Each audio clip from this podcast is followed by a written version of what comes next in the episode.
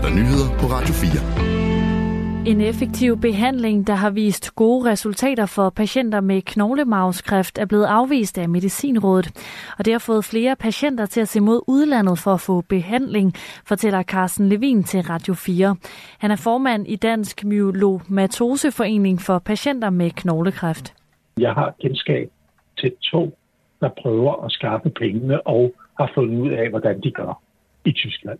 Der er i hvert fald en, jeg kender til, der prøver at sælge sit hus. Han fortæller, at foreningen får flere og flere henvendelser fra patienter, som vil vide, hvordan de får behandlingen. Knoglemarvskræft er i dag en uhelbredelig sygdom, hvor patienterne får livsforlængende medicin, der i længere perioder kan holde sygdommen i ro. Den nye behandling er godkendt i EU og gives allerede i dag til patienter i blandt andet Tyskland. Det siger Ulf Christian Frølund, der er ledende overlæge ved Hematologisk Afdeling på Sjællands Universitetshospital. Der er rigtig gode responsrater, og der er nogle opfølgende data, der også viser, at der går længere tid, for at man får tilbagefald til sygdom, hvis man giver det her i modsætning til standardbehandlinger. Behandlingen er en ny og avanceret immunterapi, hvor man tager immunceller ud af patienten og genmodificerer dem, så cellerne kan bekæmpe kræften. Altså hvis det ikke kostede noget, så ville vi starte i morgen. Så ud fra en sundhedsfaglig vurdering, så er det her en rigtig god behandling. Medicinrådet afviste behandlingen. Rådets formand Jørgen Schøler Christensen siger, Medicinrådets opgave er at lave en samlet vurdering af lægemidlets pris og den dokumenterede effekt i forhold til den behandling, patienterne får i dag i Danmark. I denne sag vurderer vi, at dokumentationen for effekten er for spinkel og at prisen er sat for højt, siger han til Radio 4.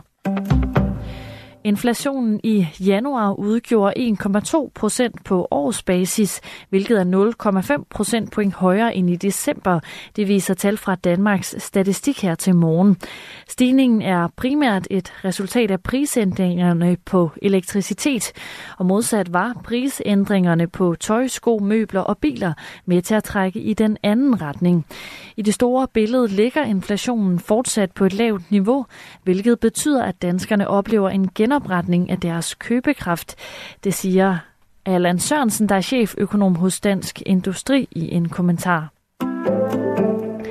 I løbet af natten har Israel udført en række angreb mod byen Rafah i det sydlige Gaza. Mindst 37 personer er blevet dræbt, og mange er kvæstet. Det oplyser sundhedsmyndighederne i Gaza, som er styret af Hamas, skriver Reuters. Ifølge israelsk militær er 2 israelske gidsler blevet befriet under aktionen, som også blev igangsat for netop at befri de 2 gidsler. Det siger Allan Sørensen, der er mellemøstkorrespondent for Kristeligt Dagblad. Tilsyneladende, og ifølge det israelerne selv siger, Israels talsmandsperson her til morgen, fordi man havde chancen for at befri de her 2 gidsler, som er blevet hentet tilbage til Israel og i øjeblikket opholder sig på et hospital i Tel Aviv. Lokale indbyggere fortæller til nyhedsbureauet Reuters, at bombardementerne skabte panik i byen, da de fleste på tidspunktet lå og sov.